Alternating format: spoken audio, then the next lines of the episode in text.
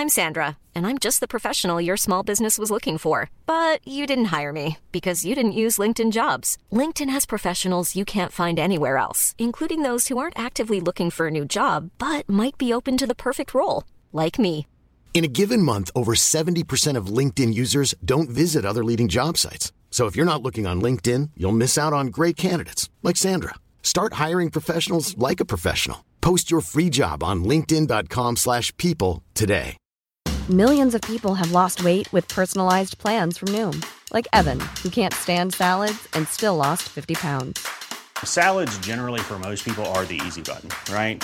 For me, that wasn't an option. I never really was a salad guy. That's just not who I am. But Noom worked for me. Get your personalized plan today at Noom.com.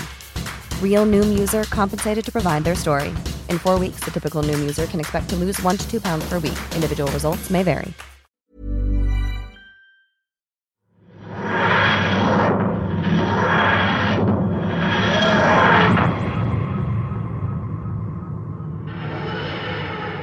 One of the fun things about the Doctor being an alien is that there's no clear defined rules as to what they can do based on their biology or skill set. While traits like regeneration and having two hearts are things that will most likely not be changed unless Chris Chibnall thinks otherwise, writers can give the Doctor any powers they want, and they don't necessarily have to explain them. As a result of this, the Doctor has ended up with a bunch of powers, some of them useful, some of them useless, and some of them outright insane. Some of them are only used once, some only twice, but some became regular occurrences, some things that sometimes even the most die-hard Who fans overlook. Realistically, there is no limit to what the Doctor can do, because the easiest way to explain anything new is just that they're an alien. For all we know, the 27th Doctor could have laser eyes and super strength because why the hell not? But let's talk about the current 13 Doctors and what weird powers we've seen them do. My name is Rich, welcome to Who Culture, and these are 10 bizarre powers you forgot the Doctor has. Number 10 Super Smell and Super Taste. Now, an advanced sense of taste and smell might not seem like the most useful thing to have when you're running around the universe saving it over and over again from big alien beasties, and yet the Doctor has still managed to find a lot of use for it. There are seriously so many examples we can turn to here. Take, for example, the Christmas Invasion, David Tennant's first episode, and David goes and dips his finger in some blood and tastes it and goes, yep, that's A positive with just a dash of iron.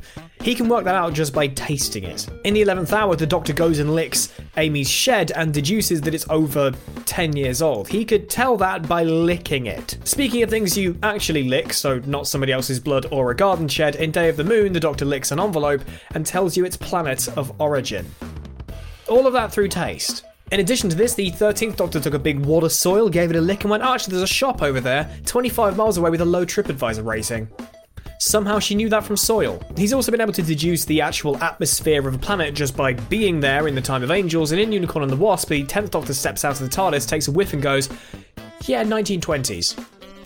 While we're on the topic of the Doctor's senses, just going back to the 11th hour, the Doctor seems to have amazing eyesight as well, being able to deduce what the hell's going on within that park with people staring at the sky and Rory looking at the uh, coma patient just from his eyes. That's definitely the Doctor. That's not just Steven Moffat going, let's take some Sherlock and put it in Doctor Who. It's totally the Doctor, that. Totally. Number 9. Speed reading. One of the Doctor's powers that pretty much everyone knows is their genius intellect. Now, most of this would have come from just general life. The Doctor is over 2,000 years old at this point. But there is also the fact that he can seem to read books in seconds flat. Early on in the classic serial City of Death, the fourth Doctor picks up a book, thumbs through it, and puts it down again. Romana asks him how it was, and he said, Not bad, bit boring in the middle, implying he read the entire book in a matter of seconds. Following on from that, in the first episode of the 2005 revival Rose, Eccleston picks up a book and does exactly the same thing. Flicks through it and goes, sad ending, which he was right because it was the lovely bones. Sad ending. Flash forward once again to the time of angels, and the 11th Doctor flicks through a book about the angels and says, Not bad, bit slow in the middle. Obviously, referencing the 4th Doctor. The Doctor can read a book like that. Number 8 Mind Control and Hypnosis. A power seen more so in the classic era than in the modern era is the Doctor being able to hypnotise and also control people. One of the earliest examples of this happening was in 1972 in The Curse of Peladon. The third Doctor hypnotised a creature called Aggedor by using a spinning handheld mirror and some weird chanting. In comes the fourth Doctor and does more of the same. In Terror of the Zygons, he hypnotises Sarah Jane so she can survive without air, which is apparently something you can do with hypnosis. Cool. He then hypnotised Sarah Jane again in the Hand of Fear so she could answer some questions. Sarah Jane really got the short end of the stick with four. Jesus. Other classic Doctors have had similar abilities too, and we've seen minor, similar kind of things in the modern series as well, but modern series have been more so for psychic powers, things like mind reading and mind wiping and stuff like that. We often forget how strong their power truly is. The Doctor has a means of basically conjuring the Imperius curse just out of their own fingertips. That's actually kind of scary. Number 7. Storing thoughts inside a hypercube. Wizards have owls. Old people have the Royal Mail. We, the younguns, the new generation of people, use WhatsApp and Snapchat and Twitter DMs and, I don't know, Bebo and things. The Time Lords have hypercubes. Bebo, Jesus.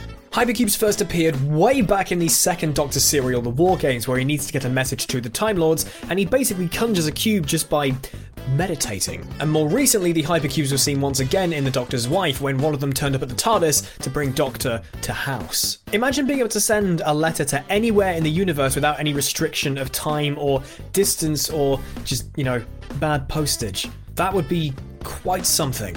We don't see hypercubes all that much in the TV series apart from these two big examples, though they are brought up in the audio dramas and the novelizations quite a bit, but it doesn't mean we haven't seen the last of them. Number 6. Stopping both hearts in order to play dead. It's widely known that Time Lords, so including the Doctor, have two hearts. In episodes like the Shakespeare Code and the Power of Three, it does very much prove that when the Doctor has only got one working, he's not at his best. But there is one underrated and overlooked trick the Time Lords have at their disposal. Admittedly, we've only seen this once in the TV series, and it wasn't even the Doctor that did it, and that is the ability to stop both of their hearts and feign death.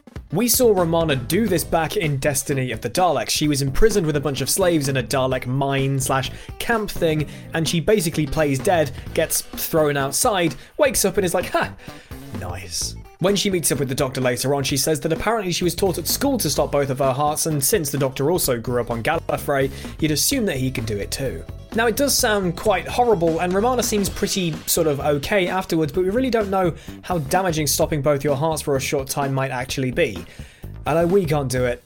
As for Time Lords, probably still not that good either. Number 5. Communication with babies. This one has been seen only a brief number of times in the show, but yes, the Doctor can speak baby. That's a language apparently. Thank you, Steven. In the Series 6 episode A Good Man Goes to War, the Doctor stands and converses with Melody Pond, Amy and Rory's baby, while the parents stand there looking completely and utterly bemused. Supposedly, young Melody insults the Doctor's bow tie, correct, I guess, and also refers to Amy as a big milk thing. Yeah, and this ability returned only a couple of episodes later when the Doctor meets Craig Owens' baby, Alfie, or as he likes to be known, Stormageddon, Dark Lord of all. Now you'd think, hang on, surely if baby is a whole language, the TARDIS should translate it. Usually when the TARDIS translates for the Doctor, it'll translate for the companions as well, and yet it doesn't. Maybe it's a language the Doctor has taught themselves, and the TARDIS Matrix knows no better. And admittedly, this is probably a good thing. Imagine Amy being a companion of the Doctor, giving birth to a baby, the baby coming out and just going, Sup, Big Milk Mummy. Hi. That would just be weird. Why did I say that? Number 4. Levitation. Okay, this one might be stretching it a little bit, as this hasn't come from the TV show, but it's come from comics in the 70s. So it's not necessarily canon, but it's pretty cool, so I'm going to talk about it anyway. In the TV comic annual 1971, Jon Pertwee's third Doctor finds himself with a copy of Levitation Universal Edition, which he picked up off some dude from Mars. As you do. In a matter of only 30 minutes, the Doctor has taught himself how to levitate. Cool. But it's not all useless because later in the story, the Doctor finds himself levitating to save a man who's fallen off a roof. He's literally a superhero now. Super Doc. Now, we've not seen this just outright levitation used in the TV series, though we did see the Doctor levitate in The Last of the Time Lords, so that was all powered by prayer, and I don't want to open that can of worms now, we've got other things to get to. Let's just hope we see that Universal Levitation book turn up in the series for real at some point. That would be quite cool. Dalek levitates and goes, haha, I can fly. Doctor also levitates, and the Dalek craps itself. Number 3. Mentally unlocking wooden doors. If there's one thing the Doctor can't do, or more specifically what their sonic screwdriver can't do, it's wood. Now, as much as there's a lot of uncertainty surrounding this power, we're just going to run with it anyway, because as said in the intro, anything could happen in this universe. So, first up, we've only seen the Doctor unlock a wooden door with his mind once, and that was in Series 9's Heaven Sent. And two, when he did do it, he was trapped within his confession dial, which seems to be that the laws of just general physics and reality don't necessarily seem to apply here.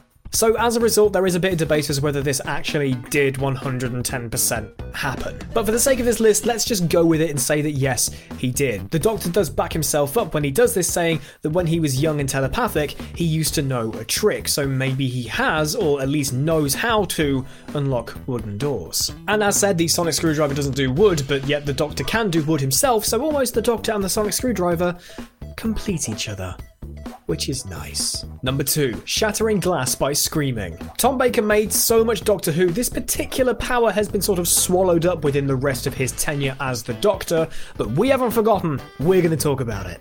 Yeah, the Doctor can shatter glass by letting out a big scream like a big Time Lord banshee. In the late 70s serial The Power of Kroll, the Doctor and Romana find themselves trapped within a bunch of vines, and just as you think they're not going to escape, the Doctor opens his mouth, lets out a blood curdling scream, the skylight above them shatters, and lets in the rain. It makes the vine slippery enough for the pair to break free, and that power is never, ever heard from again. And just based on how weird it looks and sounds, this is probably a good thing. Number 1. Bigger on the inside pockets. It's bigger on the inside is easily one of Doctor Who's most iconic quotes. And yes, Clara had to tell him, oh, it's smaller on the outside because, oh, it's Clara, yay! Moving swiftly on, this is actually something you can also use to describe the Doctor's pockets. Near the end of the 2006 Christmas special, The Runaway Bride, the Doctor pulls a honking great remote control out of his pocket, and Donna asks how it fit in there, and he says, they're bigger on the inside. Now, sure, this might seem as just a throwaway joke, but this has happened before. In the fourth Doctor serial Robot, the Doctor is forced to empty his pockets, and from said pockets come a intergalactic passport, a document from Skaro, a Mars Venus pilot's license, a yo-yo, an honorary membership for the Alpha Centauri table tennis club, some goggles, some playing cards, and a fake white bird. What the Doctor?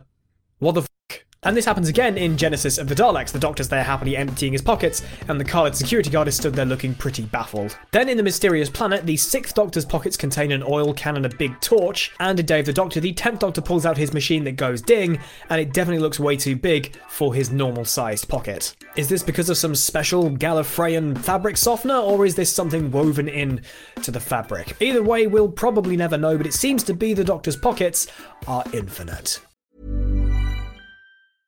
Imagine the softest sheets you've ever felt. Now imagine them getting even softer over time. That's what you'll feel with Boll and Branch's organic cotton sheets. In a recent customer survey, 96% replied that Boll and Branch sheets get softer with every wash. Start getting your best night's sleep in these sheets that get softer and softer for years to come. Try their sheets with a 30-night guarantee. Plus, get 15% off your first order at bollandbranch.com. Code BUTTERY. Exclusions apply. See site for details. Hi, I'm Daniel, founder of Pretty Litter. Cats and cat owners deserve better than any old-fashioned litter. That's why I teamed up with scientists and veterinarians to create Pretty Litter. Its innovative crystal formula has superior odor control and weighs up to 80% less than clay litter. Pretty Litter even monitors health by changing colors to help detect early signs of potential illness. It's the world's smartest kitty litter. Go to prettylitter.com and use code ACAST for 20% off your first order and a free cat toy. Terms and conditions apply. See site for details. Hey, it's Paige DeSorbo from Giggly Squad. High quality fashion without the price tag? Say hello to Quince. I'm snagging high end essentials like cozy cashmere sweaters, sleek leather jackets, fine jewelry, and so much more. With Quince being 50 to 80% less than similar brands and they partner with factories that prioritize safe ethical and responsible manufacturing i love that luxury quality within reach. Go to quince.com slash style to get free shipping and 365 day returns on your next order. quince.com slash style